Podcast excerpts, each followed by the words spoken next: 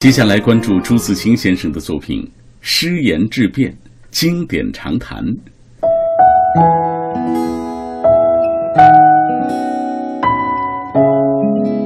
诗言志辩》和《经典长谈》是朱自清古典文学研究方面的代表著作。《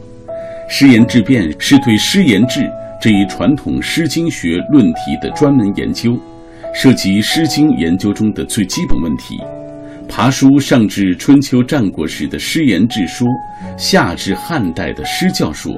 从比兴到政变，贯穿四条诗论发展的历史，着重从理据角度阐明了诗言志的中国诗学传统。朱自清在书中引用大量诗篇以及诗论原著，内容丰富，史料详实，文字清俊，论证缜密，公认为中国现代学术经典之作。经典长谈是对古代典籍的概论性著作，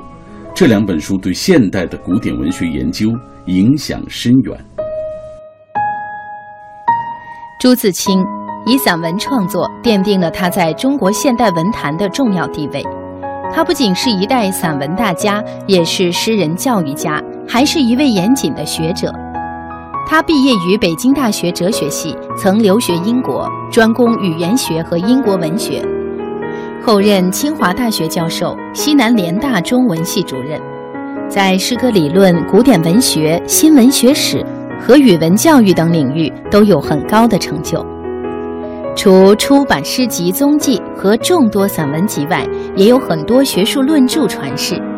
包括《新诗杂话》《诗言志辨》。经典长谈、国文教学和讲义《中国新文学研究纲要》等。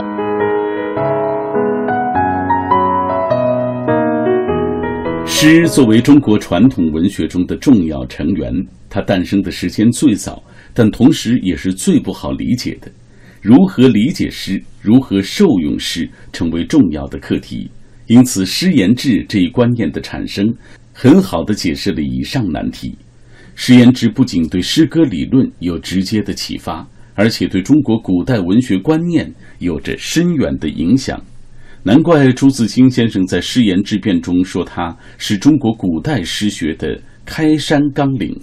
历经久远，诗言志最初的含义已经发生改变。诗言志只有在情与志的完美结合中，才能发出更大的作用。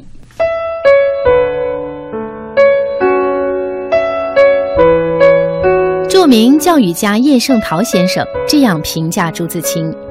朱自清先生所说的经典，指的是我国文化遗产中用文字写记下来的东西。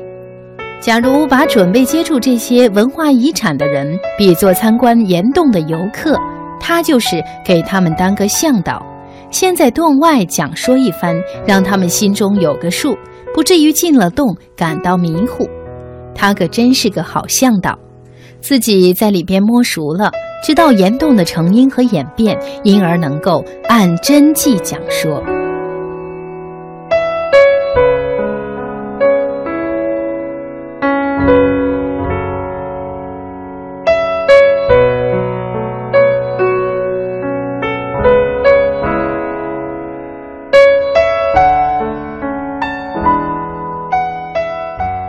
在诗言志当中，朱自清先生认为，诗只有将原情言志相结合，强调诗歌既应反映现实，为教化服务，重视其社会作用，又应感悟言志情物交融，突出其抒情性，情志并重，功利性与艺术性两不偏废。这样比较平和的观点，既是个人的志趣所在。又能将社会功用凸显出来，不偏不倚，朴实自然，才能品味到中国诗学的恬淡风味，进而拥有更深刻的领悟。